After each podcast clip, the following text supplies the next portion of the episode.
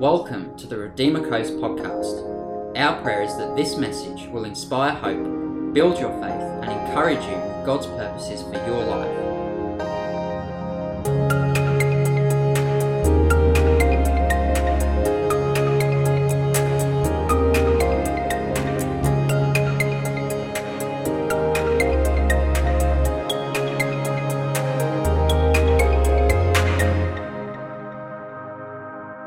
Praise God. So, we've been doing a series on redeeming relationships, and we're just looking our, our core scriptures from John 13, chapter 34 and 35. And it says, A new commandment I give to you, that you love one another, even I, as I have loved you, that you also love one another.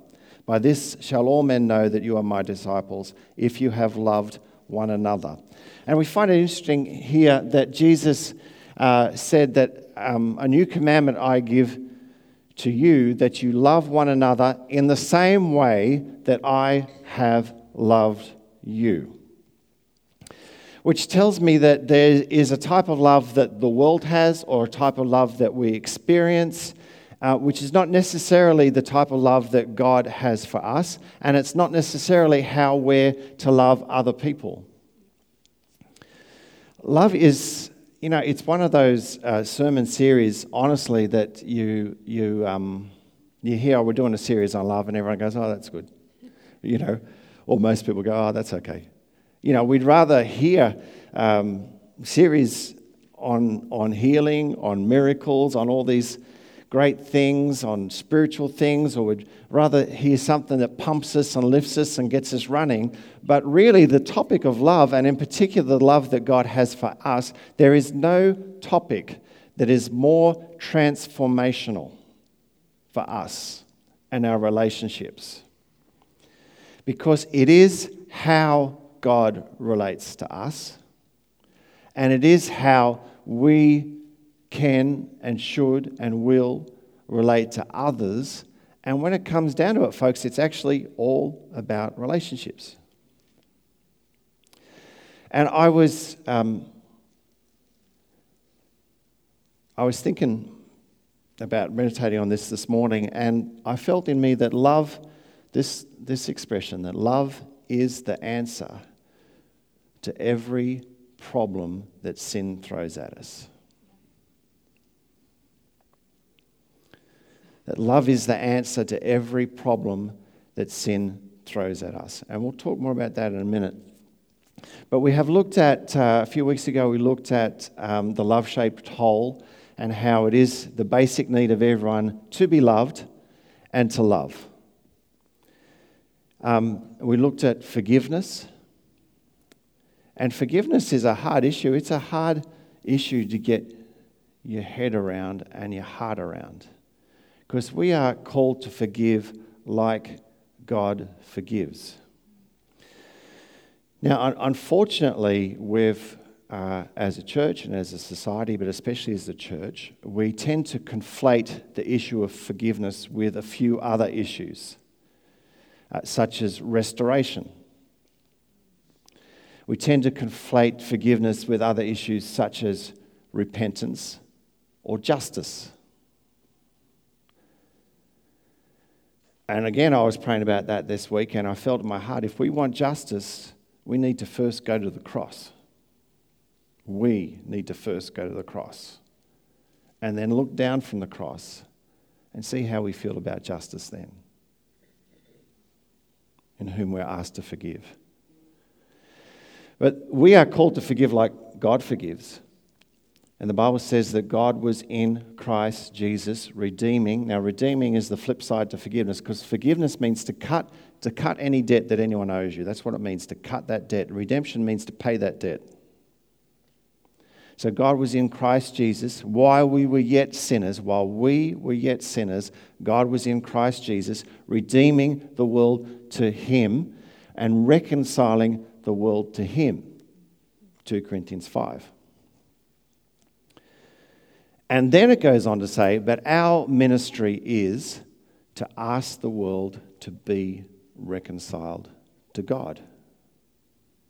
So, this operation of love in forgiveness, it's, it's to heal, primarily to heal your heart.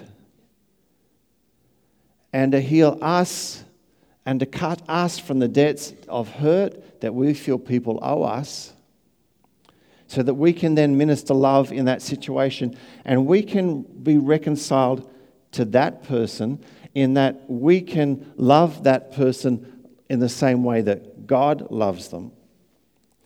But I, I do need to say, because I know it gets conflated, I know it gets confused, that doesn't necessarily mean that they have in turn then come and reconciled themselves to us.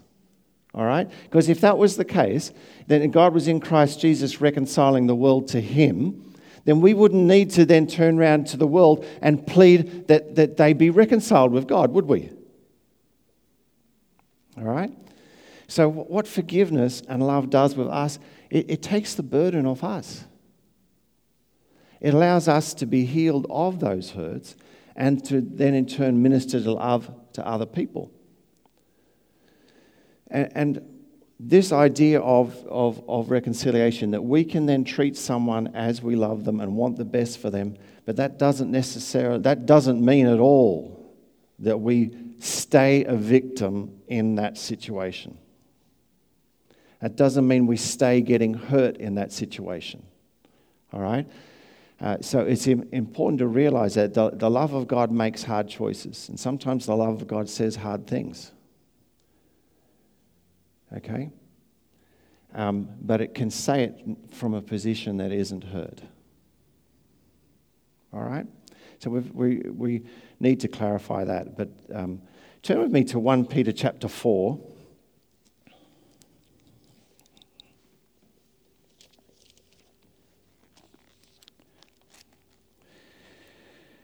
Because there's an interesting verse here before we go into our main scripture today. I wanted to cover this. 1 Peter chapter 4 verse 8.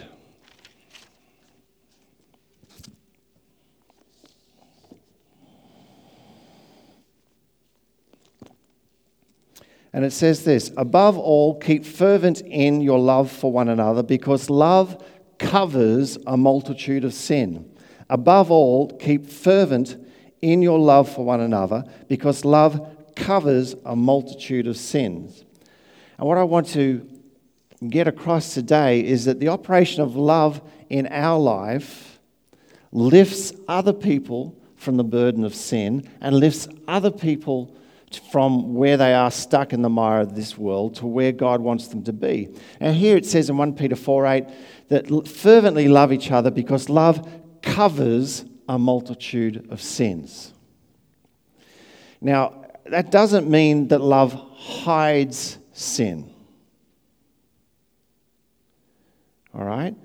But what it does mean is that love protects people from the effect of sin. And there's a difference because the, the Greek and the Hebrew languages are very, very visual. And it's like, and it's like this it's, it's like an eagle covering her, her, her uh, chicks underneath her from the effect of sin. Uh, it's like that, that you know, if, if you're looking up uh, to, to look at the sun and it's an eclipse and you put one of those glasses in front of your eyes so that you can look at that, but you, you won't be affected by the, the, those rays on you. The Bible says, love, uh, to love each other fervently because love covers a multitude of sin. Now, that tells me that the operation of love in our life and the operation of love in, in ministering to others is going to negate the effect of sin on their life. And if you look and, and really think about what, what causes sin and what causes anger and what causes strife, and it really comes down to this very basic need that we have in us to be loved and to love others unconditionally. And, and we've reverted to replace that with other things. And so we, we look to wrong relationships, we, we look to um, worldly things to, to, to fill that hole of love. But love will cover a multitude of sins. And when we learn the love that God has for us, it's a balm on that. And, and when we apply love to other situations, it, it's, it's a balm on that situation. And love's tough. It's interesting that the Bible talks about uh, loving in your heart, love from your heart, and forgiving uh, from your heart. And then Jesus talked about, of course, in Mark 11, he said that if you believe in your heart. And that tells me there's going to be something on the inside of us that has, because the Bible says the love of God is shed abroad in our heart, and there's going to be something in this side of us that, that knows what the operation of love is in that situation, but our head is going to be screaming for revengeance. My head is going to be screaming for, I'm not going to love until you to, to you repent, till you come to me and say you're sorry. I'm not going to love unto you until you make some step towards, towards, towards um, making up for what you did. See, it's demanding justice, but our heart will know that the need for them is love.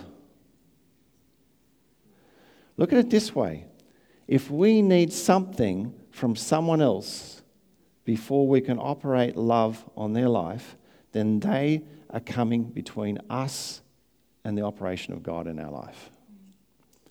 If we need them to do something, to say something, to be something, then really what we're saying is that you're going to have to give a little bit before I think I can love you. But love covers a multitude of sins. And we're called to love the un- unlovable. Now, I know and I understand, especially uh, in abuse situations, and especially in children being abused, that that scar, the scar that that leaves, is so raw and so deep that it's the ministry of love through the Holy Spirit really that, that can heal that and change that and allow that person to love again. Otherwise, it just keeps going generation from generation from generation to generation.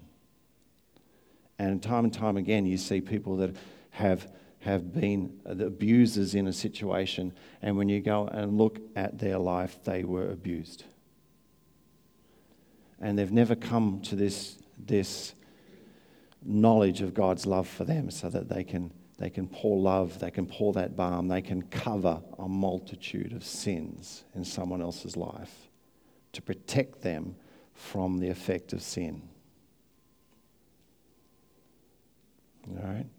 So let's turn to John uh, 13 because, uh, back to John 13, because there's a wonderful story here I want to go through with you uh, about Jesus washing his disciples' feet. This is one of these beautiful stories that doesn't really convert well culturally to, um, to Australia, all right? It doesn't really convert culturally too well to our situation, but it was incredibly significant for the disciples. So I'd love to unpack that a little bit and just talk about how the operation, the operation of love was in this situation. So we'll read it, uh, we'll read through it. Um, John chapter 13, verse 1. So, before the feast of the Passover, Jesus, knowing that his hour had come and that he would depart out of this world to the Father, having loved his own who were in the world, he loved them to the end. During supper, the devil, having already put into the heart of Judas Iscariot, the son of Simon, to betray him, Jesus, knowing that the Father had given all things in his hands, and that he had come forth from God and was going back to God. Now, I read that introduction because that is the Apostle John's way of saying this is huge. This is a really significant time because he, he sums up everything and he sums up the situation that Jesus was in and, and he puts one bookend there. He says, This is big. He's meeting with disciples. He knows the end is near. And we've talked about this because he spends the next four chapters 13, 14, 15, 16, and 17. Is that five? He spends them going through the real key issues that they are, which we know I've talked about before. Really, it's about being led by the Holy Spirit personally and walking in love. They're the two key issues. And really, if you think about it, if we were a church that had, had uh, things as important as what as what Jesus had them, then we'd probably make those two things our big issues how to know the voice of God and how to walk in love. And then he books it, bookends that on one end there to say this was really big. He knew the time has come, all right? And then uh, and he books it, bookends it over on the other side with uh, verse 17. He says, Truly I say to you, a slave is not greater, verse 16, a slave is not greater than his master, nor is the one who sent greater than the one who sent him. If you know these things, you are blessed if you do them. So he creates two big bookends, and he's about to demonstrate the operation of love with his disciples. He knows that the end is near. He knows that the end is near, and he knows he, he's basically got this is his last evening with his disciples. And so the Bible says he gets up from the meal, and they'll probably lounge, they'll probably lounge down because very often the Passover meal, they, they lounge down on their side like that. They had cushions and they lounge down. And he gets up from the meal, and it says he takes his robe off. So they had outer robes and they had an inner robe like that. He takes his robe off and he girds himself up. So this inner linen robe he pulled up and he tied it round there and knotted it around in a knot there. He girded himself up like that and he picked up a towel. Now you imagine this. It, now, um, they had already come into the house, they had already sat down, they'd already started to eat. So this was not going to be washing their feet like you would when you come into the house. You understand? So he's it, like typically you'd come, they'd come in from a long day and, and there'd be a, a servant. And by the way, the servants that washed their feet were they weren't to be the Jewish servants. They're typically the lowest rung of servants. They, were, they had Gentile servants. They're the ones that wash their feet. And um, we have read this story to be about humility, and it is about humility. It is about servant leadership. It is about servant leadership. But there's also another key meaning in here that he's taking the time, especially with Peter, to illustrate. And it says that, so they, they, they could have already washed their feet. They may have already washed their feet because that was typical. So they've come in and they've, the food's been laid out before them and they're all laying down, they're all laying down to eat. And then Jesus gets up. And John is so graphic and he's so visual in this. And obviously, this was to be a demonstration. And he says to these disciples, This is to be a demonstration to you as to how you are to relate to each other. Now, um, humility, servanthood, yes. Amen. I don't want to belittle those in anything. Uh, in fact, you can see in a minute the, the, the pride of Peter when he starts to argue with Jesus about the demonstration. You know, you got this illustration all wrong, Jesus. He goes, I'm sorry, it shouldn't be you, it should be me washing your feet. Can you, can you imagine that? You know, I think it's hard for me as a pastor when I get corrected, uh, but people in my congregation. But imagine Jesus getting corrected by Peter, which just goes to show that, uh, like false humility, you'll miss. You'll miss what God's got for you. You'll miss it. And you'll think you're right. You will think Peter was sure he was right. But he was missing what Jesus had for him. So he girds his loin, he takes up the towel, and he gets a bowl of water, and then he sits down at the disciples' feet. He kneels down, and he puts the bowl under their feet. He starts to wash it, wash their feet, and he wipes them. And then he moves on to the next one. And they're sitting there like, for a start, I think they probably already had their feet washed. And he said, What's he doing? And he gets to Peter, and Peter starts to correct him. So just have a look what Peter says here. Verse 5 He poured the water into the basin, and he began to wash the disciples' feet and to wipe them with his towel which he's girded. So he came to Simon Peter. I love John and Peter. They must have had this relationship, really. like John was almost always dobbing on Peter. Really, John was the 70 year old. He's always, you know, like he talks about Peter doing this and Peter running to the, to the tomb with, with the other disciple, which was him, and how he beat Peter to the, to the tomb. You know, so there's obviously some, some daddy issues between, between John and Peter. And uh, Peter said to him, Lord, do you wash my, do you wash my feet? Do you wash my feet? And Peter hadn't got it, uh, obviously, about humility and servanthood. He says, Why are you washing my feet? And Jesus answered and said to him, What I do, what I do to you now, you do not realize now, but you will understand hereafter. He says, What I'm, what I'm doing to you now, you do not realize the significance of this, but you will understand later. Now, I put it to you that the humility side of it was very obvious. It was very obvious, wasn't it? He pointed it out. Thank you. You can say amen if you like. He, he pointed out because Peter said to him, You're washing my feet. How is it that you're washing my feet? And Jesus looked up to him and he said, You don't understand yet the importance of this. But after. Now, this was a theme uh, all through John. This is one of John's motifs. Motifs is this idea that there was things Jesus did then that they didn't understand till after, and the after was after the resurrection. And you find this three or four places through John where he said they didn't understand this now, but they understood it after. They didn't understand who Jesus was, but they understood it when he was resurrected. So, his, so Jesus is saying, if you don't understand this now, but you will understand. And then they go through this discourse, they go through this little conversation. Peter said to them, Never shall you wash my feet. And Jesus answered him, If you do not wash, if I do not wash you, you have no part of me, or no part with me.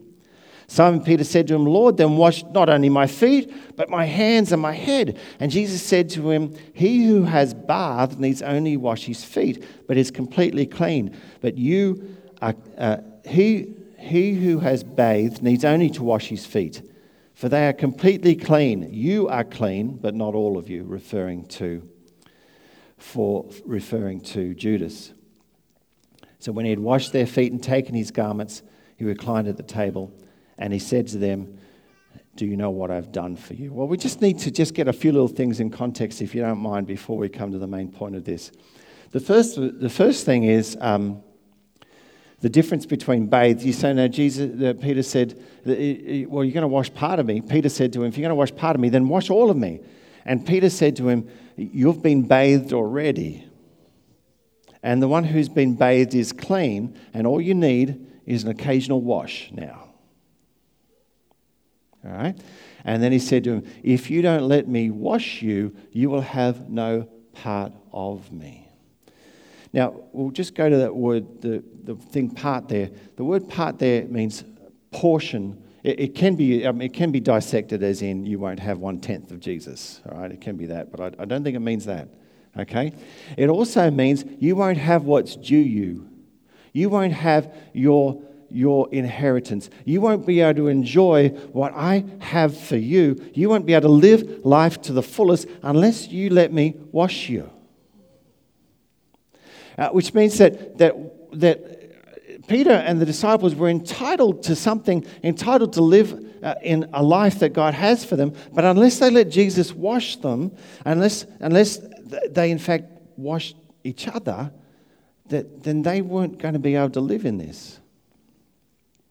And then there's two words there that he uses one's wash and one's bathe. Well, the word wash is like if you're washing, like you, you go and you wash your hands, just your hands. Or this instance, he washed part of you, just your feet. You just washed the feet.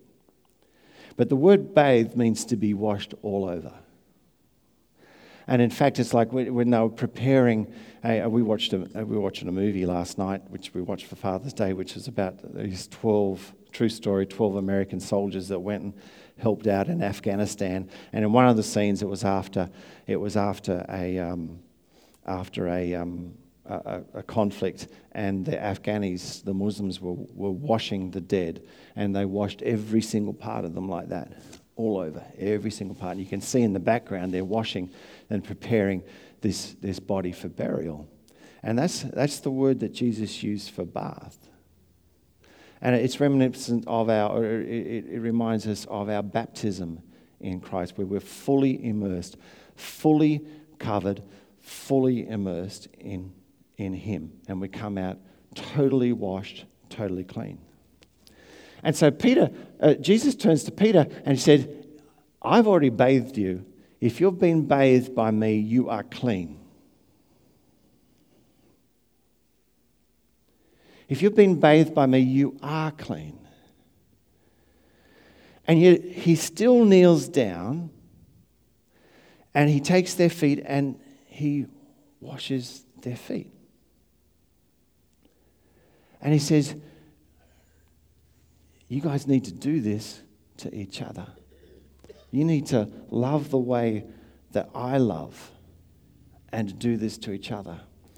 And I suspect, and I put it to you, that they knew exactly what was going on because they knew exactly what the washing of the feet were. It wasn't a cleanliness thing. They didn't have to wash their feet for a legal reason or part of the law or anything like that. It was just, you know, it was the grime of the day that had stuck to them. It was the, you know, they're walking along, and of course, you know, they had donkeys and they had all sorts of things there, and, and uh, you know, they would have been walking everywhere, and then they go, you know, and, you know, what's the brown stuff in between first century Israel's toes? It's the donkey mess. You know, it would have been there, they would have sort of shaken it off, and, and then the, the mud that was kicking out. And if you've ever been into a third world country, you know, the stink and all sorts of things that run down the, the path and all sorts of stuff. And that would, you know, from, it would have been on them like that. And Jesus was saying to Peter, You aren't what has stuck to you today. You aren't defined by the failures, by what the world has defined you as being today. You're not defined uh, uh, the, the, the sin that you've picked up. That's not who you are. I've washed you. You're clean. But if you don't get together with each other and wipe this muck off every day, regularly, you are not going to live in the joy and the victory and the portion that I have for you. That tells me a few beautiful things about love and the operation of love. Jesus was able to separate the person, the real person, who they were in God, with the muck that had stuck to them. He was able to do that. He was able to see past the grit and, and the grime and he was able to see the value in that person, the person who's redeemed, who's loved of God, who's been bought of God, who's been made righteous. And he said, you know, like not all of them, because Judas wasn't, but he said the 11 of them there, they were clean, but they were covered in grime. But they were clean. And it tells me that Jesus understands. He understands as we go through life and we get hurt and we, and, and we lash out uh, because of how we were hurt when we were a kid. And he understands that that's not who you really are. You're loved, you're valued, you're righteous. We, um, when we were in Bible college, uh, we uh, had spent all our money in the first year, as Bible college students often do all right? and we were left with just a couple of hundred dollars. Uh, we had bought a nice Lincoln, uh, Lincoln, uh, sorry, a Mercury.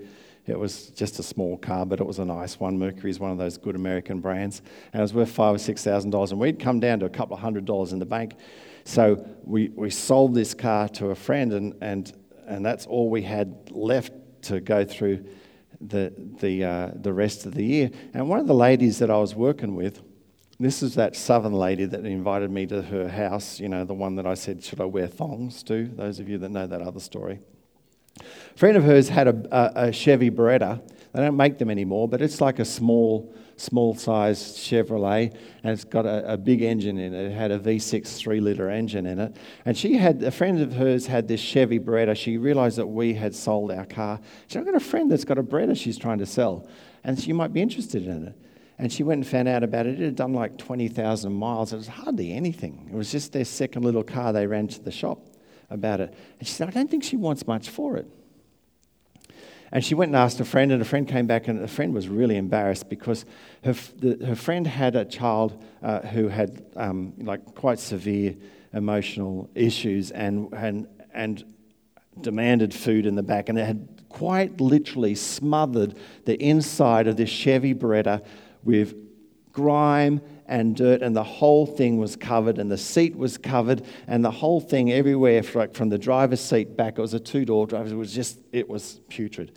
And uh, my friend said to us, she said, Listen, it's really dirty. She doesn't want much for it. All she's asking is $600. So this was, so we, we went out and looked at it, and we bought this car for $600. And, uh, and, and I took it home, and I, actually took it to a mechanic first, and I said, Can you do a mechanical check? He said, How much did you pay for it? I said, $600. He just laughed at me. He said, What do you want me to check it? It's $600, you know. So we went down there and I got a bucket of, of suds and a bucket of water and a little scrubber and a cloth, and I scrubbed the inside of that Chevy Beretta so clean it was like new. And all of a sudden, this car, which had been covered with so much grime that for this father family, for the situation that they were in, that that, that car represented all their emotional hurts, all the issues they had with their child, and all that. But, but for just a mere $600, we got this and we scrubbed it and we cleaned it. I'm telling you, it was like new. I polished it up you know, just got a polish and it was this steel blue color and, and it was shining, it was glistening. I got black on, black on it and I, I blackened that tires like this and, and we parked it in front of our house and Linda comes out and looks at it. She goes, wow. Linda loved that car. You asked her, she loved that car because we paid $600 and it had this v, V6 three liter, three liter engine in it, in this little car like the size of a Corolla, you know, like you could not get that onto the main road without the rear wheel spinning. You just couldn't do it. It's like it just, you know, it was like I had to jump into traffic. The wheels would go because I had this V6, and we love that car. You know, but who knows that that Chevy Beretta was there all the time? The low mileage, the beautiful model, underneath the grime, underneath this, that, and that it was a beautiful car. We loved it. And Jesus is saying to his disciples, you know, love covers a multitude of sins. Love covers. This was Peter. Earlier in 1 Peter, he says, Love each other fervently because we've been born of a seed which is imperishable. And love covers a multitude of sins. Love is, is looks past that dirt and that grime and ministers and ministers healing and ministers forgiveness. If we're operating in love, what our, the prime thing about operating is love is to pull out what God has done in that person's life, to magnify what God has done in those life, in that life. Uh, the Bible says love doesn't delight in unrighteousness, but doesn't delight in sin, but delights, delights in righteousness. And, and, properly interpreted, that delight means it doesn't uh, rejoice, it, do, it doesn't make a fanful. So if you're, you see all those guys last night at JT's last, last game down there, and I think JT kicked a goal or something like that, they're all, they're all rejoicing in that victory. And love doesn't rejoice, or love doesn't magnify sin, or love doesn't celebrate sin. Love celebrates righteousness. Love celebrates the operation, what God has done in people's lives. And so when we, you know, one of the things we do every week in Hangout, we go through, we tell a little story of what's happened to us during the week, and, and, and we share some of the things that have gone on. And just to hear each other every week encourage that person and to celebrate righteousness and to wipe that, that grime off, of them. That's the operation of love. Love magnifies in a person what God sees. People are beautiful.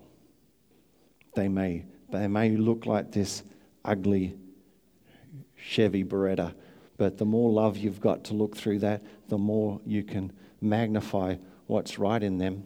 And, and you can pour love into that situation. You can change, change people. Before we, we get ready for communion, but there was this situation some years ago.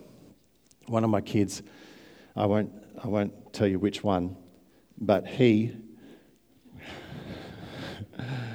he was in a youth in, with a youth group, and we were sitting there. The youth group was hanging around after church one time, and uh, and um, I, this particular child of mine, that you can tell whenever he's feeling hurt because, like the rest of us, you start clawing at things and start demanding things, and hurt people demand their way. You know that?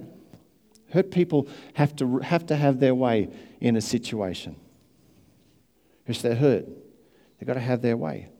And he was there just demanding. There was a bunch of kids, youth kids, hanging around like this, and he's there demanding his way. He said, Well, let's do this and let's do that. He's like 12 years of age. He's going, Let's do this, let's do that. And there was this beautiful Islander kid there who um, was just, I could see her because Linda and I were over at this side of the church and they were over that side of the church where the banner is. And I could just see him getting like this, going, we're going to do this, we're going to do this, we're going to do this. You know, love, love, the Bible says love doesn't demand its own way. So the reverse of love demands its own way. The reverse of love tries to force people to do things. Right?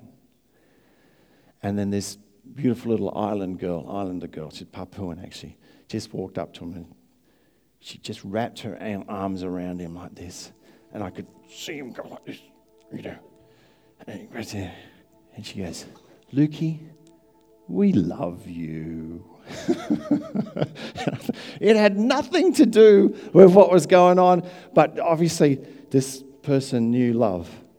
And she knew that, that this kid was trying to get this way and trying, and really all he was wanting was unconditional love and acceptance. And it just went, his life just, we just sighed, just breathed out like that. And he just breathed out like that. He went away to a camp later with those things and those kids and he got baptized in the Spirit and all that sort of stuff. And he came back more loved, more happy, more content than we had ever seen him in his life. Love covers a multitude of sins. Love wipes the grime off from the day when your partner comes to you or your friend comes to you and they're ugly. They're not really ugly, they're hurting. Thank you for listening. We trust that you've been encouraged by the message please consider leaving a review and subscribing to receive new content. For more information about Redeemer Coast, visit www.redeemercoast.com or find us on social media where our handles are at Redeemer Coast. Until next time,